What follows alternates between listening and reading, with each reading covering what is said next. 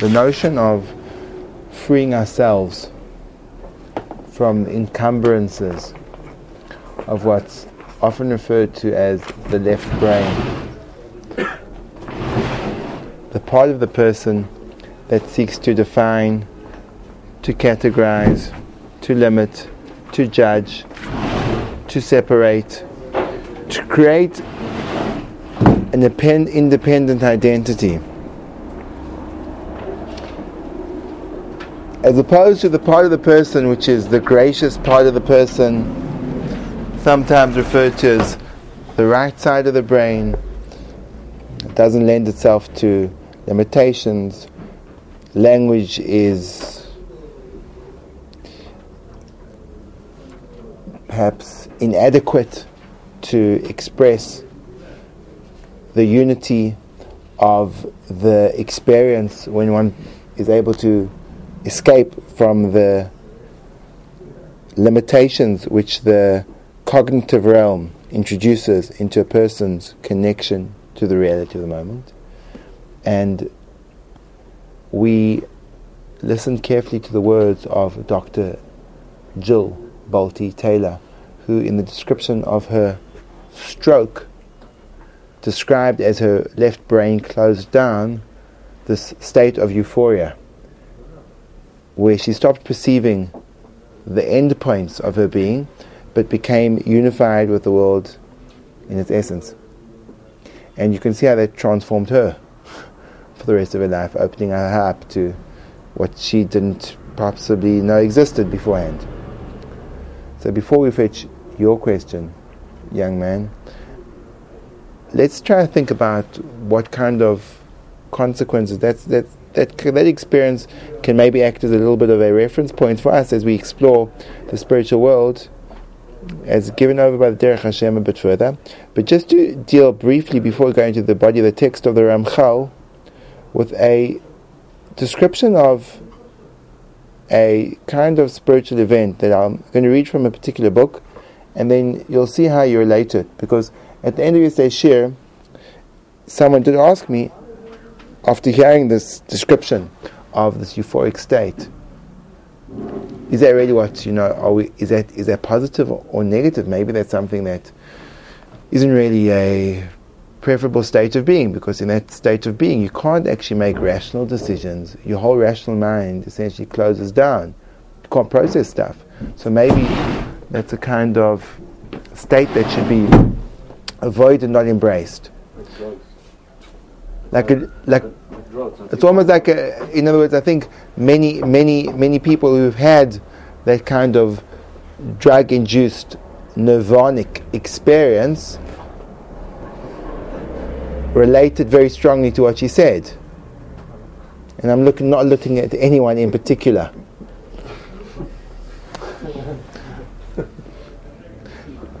But what basically what, what certain drugs do is they actually do that. They close down, I suppose, they close down the left hemisphere, so what's left is the right. Drugs like MDMA, referred to as Mandy in England, and Molly in America. Which, because I, I, don't know, I don't I haven't done enough research, but one of the side effects is definitely lesions in the brain. So and it affects memory loss and all stuff like that. So definitely impairs your cognitive abilities if you take it long term. Strongly not advised. Um, let's see if there's an alternative within the spiritual realm or perhaps not. Let's read. Let's let's read. Let's read from this book that I've got in front of me. Let's see what it says. Got a book. It says this book. A book. V'kach hayu chasidim And this was the way of the, the, the pious men of old. They would put themselves into a state of isolation. Hit Hitbodedut can sometimes be referred to as a form of meditation whereby a person, I don't necessarily think it means only physical loneliness. It could mean that person surrounded by people, but he has an internal sense of complete independence. He loses his connection to the concrete environment around him. Misboidim. He's a great man. High sages. Chasidim Erishonim. Umechavnim betfiloson, and they would now the word kavana can be translated as intent, but it means one dimensional thought focus. And I use the expression one dimensional in a positive, non negative fashion. In other words, that the thought focus was so complete that there was no distraction. It was complete and total, global, entire, holistic being kind of experience. Mechavnin betfilasan in their tefillah, which we can't translate as prayer, but at this point in time it sounds like it's definitely more on the meditative side of things. Until what stage? At what stage? When did they re- reach the pinnacle of this process? Ad shehayu until hayu magim until they reached the spashtus hagashmius. And the spashtus hagashmius means the gashmius is the physicality. Lit pashet means to cast off, to take off. It's the way you describe skinning. The, the process of skinning an animal is called hefshet. It means that there's an external surface surrounding and covering, and you peel it off until they reached a level whereby they peeled off physicality completely. So this is a form of what we describe as almost. It appears to be that the soul leaves the body. In other words, the expansiveness of spirit, where you feel as large as the world, as if there's no barriers between you and the things around you.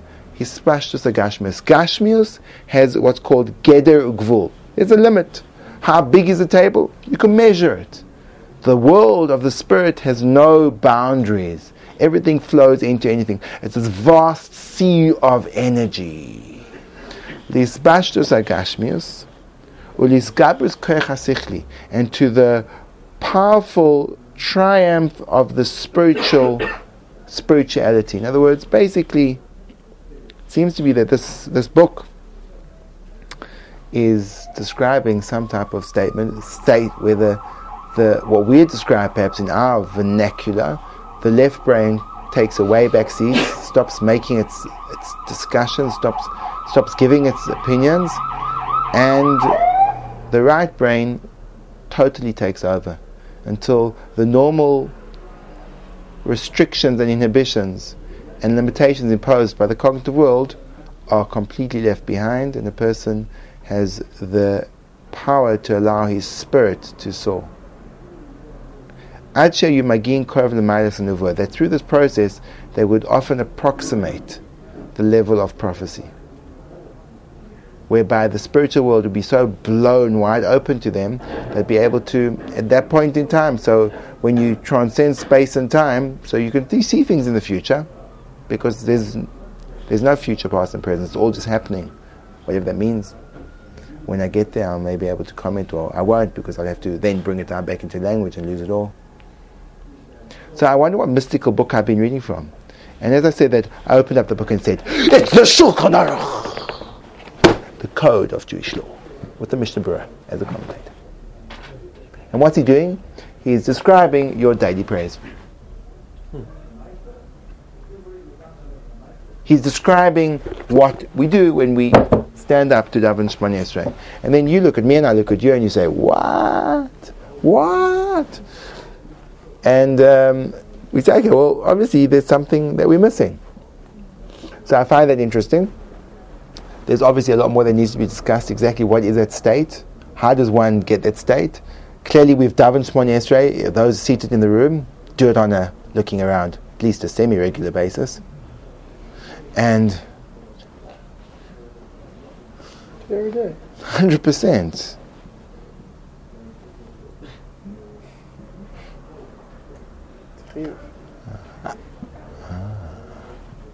So so we've done it. Somehow, if, if, I, if, I, if I read this description of what you did this morning in Shachris, yes, if, if you read this description as, of this morning Shachris Tefillah, and then you describe your own Shachris Tefillah, so I'll, I'll, describe mine. Okay? I wouldn't describe it as the relinquishing of the spiritual, physical self and this transcendent moment of going into the spiritual galaxies. I would say if I would be commenting, if I would take a bird's eye view of myself. He walked three steps forward, minuscule steps, towards the bench in front of him, and began with a low bow. As he bowed down low, he thought to himself, Oh gosh, I've got a crick in my back. Let's make this coming up slow so I can do a bit of a stretch at the same time. As he was doing this, he was simultaneously by rote reciting a series of Hebrew words which kept his mouth busy, which allowed his mind to wander, to think about what breakfast would be, and to go into a random associated thoughts about after breakfast it became the day, and then then floated back to some memories of the past. And the next time he actually had a cognizance of where he was is when he got to the Modim prayer and had to bow down again. The movement kind of located him back into where he was. He managed to focus for the following three seconds, and finally, at the end of the Shemona Esrei, as he took his three steps back, he realized that the chances were that he did say all the words. Somehow, that description of what happened to me this morning and the Shulchan Aruch description of what should have happened to me this morning seem slightly varied. So that could be a problem. So that's already importantly to explore. But before we explore it in more detail and refer back to our standard textbook, which has become the Derech Hashem, which we are so, I'm going to I'm going to just field a few few insightful comments from some of the, the British members of the share. We'll begin with Jonathan Banai. Um, so in regards to what the Shulchan Aruch says, Oh yes, and uh, I think it's getting from a Sechet Brachot, the fourth parak. absolutely We're good saying- source. that we're saying that these Hasidim or Rishonim who were an exalted level used to do used to wait one hour and then achieve their goal in an hour.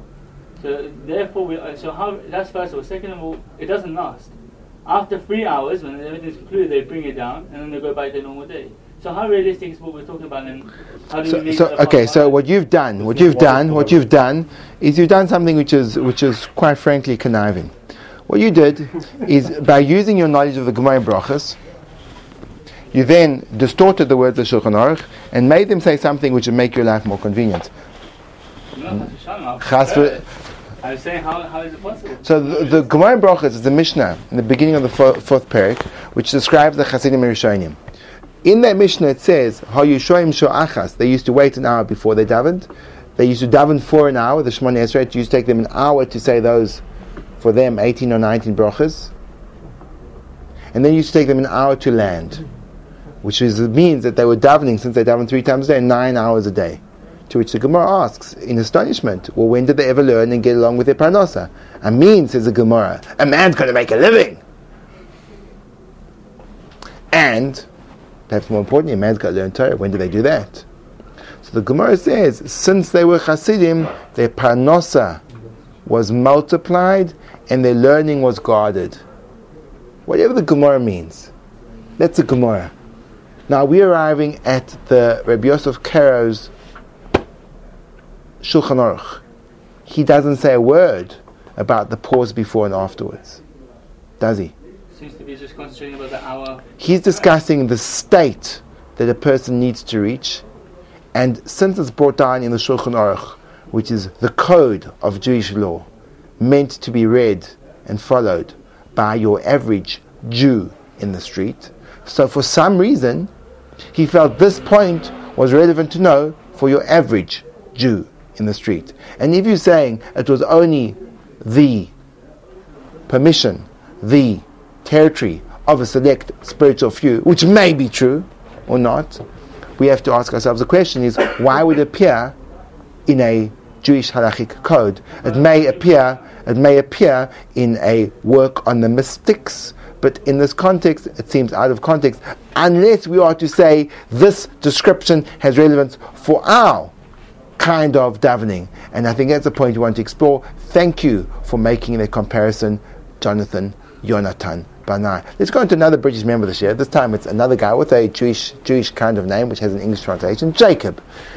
Jacob Petito. What would you like to say? Um, so it seems like prayer should be more a, a kind of right-sided brain way of action. Like she explained everything, explained everything as in her experience with the right side. The right side, she was completely immersed in. She didn't know the boundaries between what was what was her and what wasn't. It's all very right side stuff. And it seems like prayer you're you're speaking, you're, saying words, which is left. Brilliant, brilliant. In other words, how can the way the way Jill Bolte Taylor described it was that her entire cognitive side closed down. She couldn't read, she couldn't speak, and in a world where the world there was no language, then there was this transcendent experience.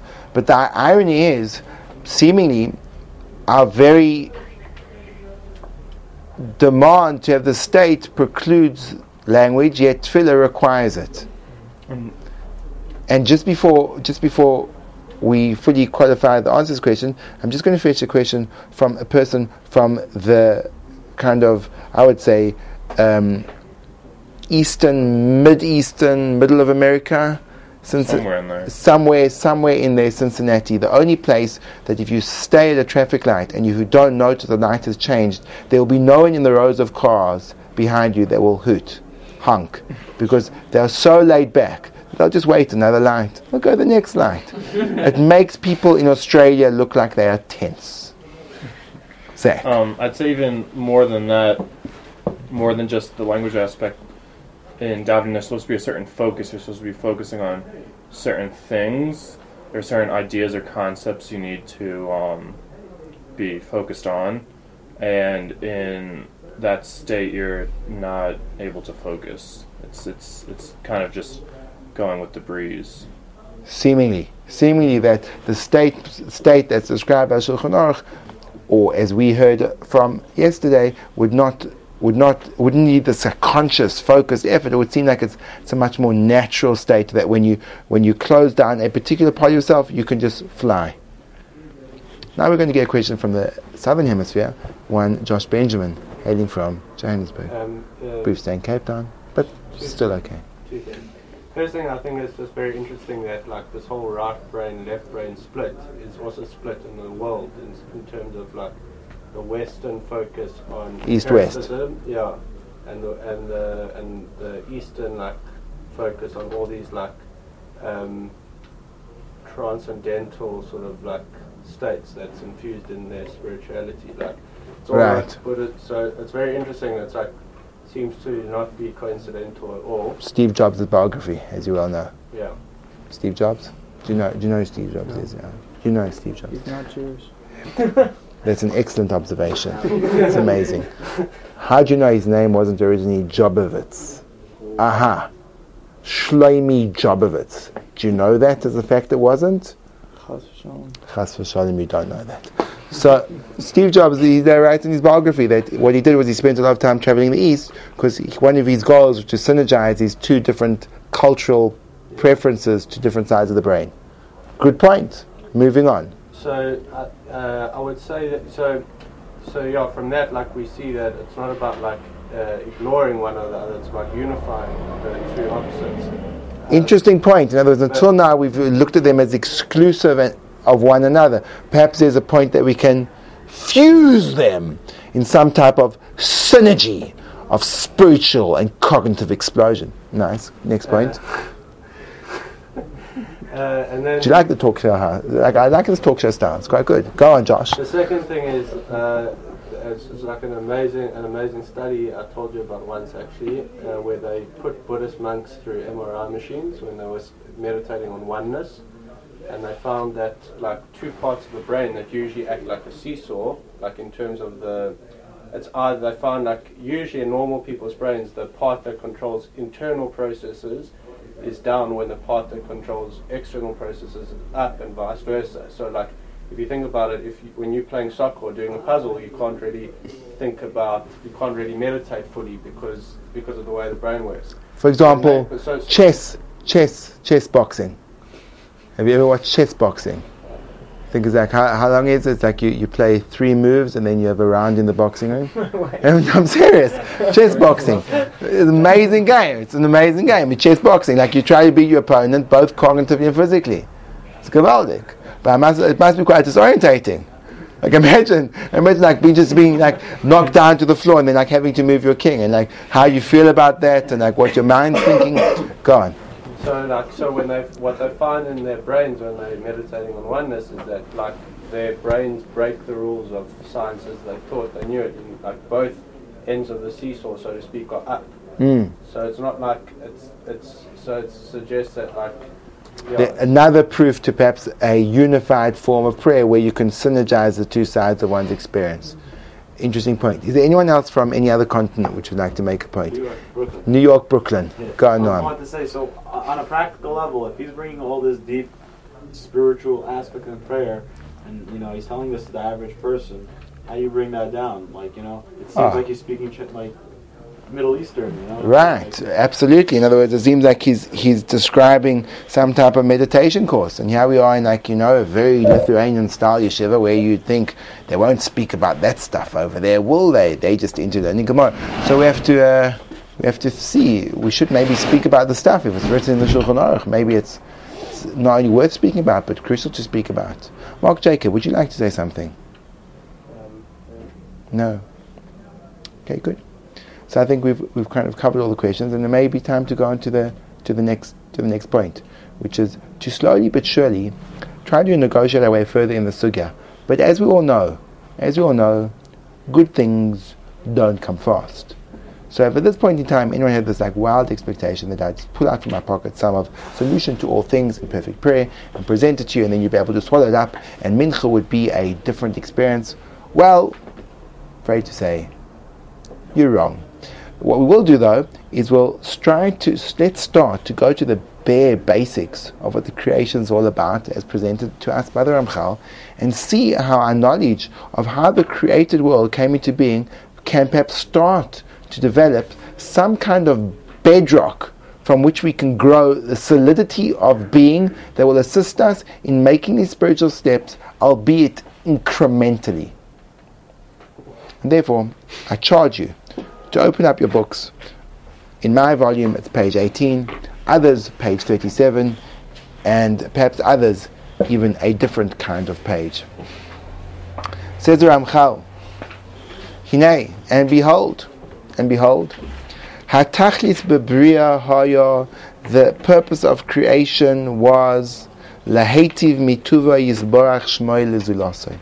The Ramchal begins with a very categorical, fundamental, and powerful statement.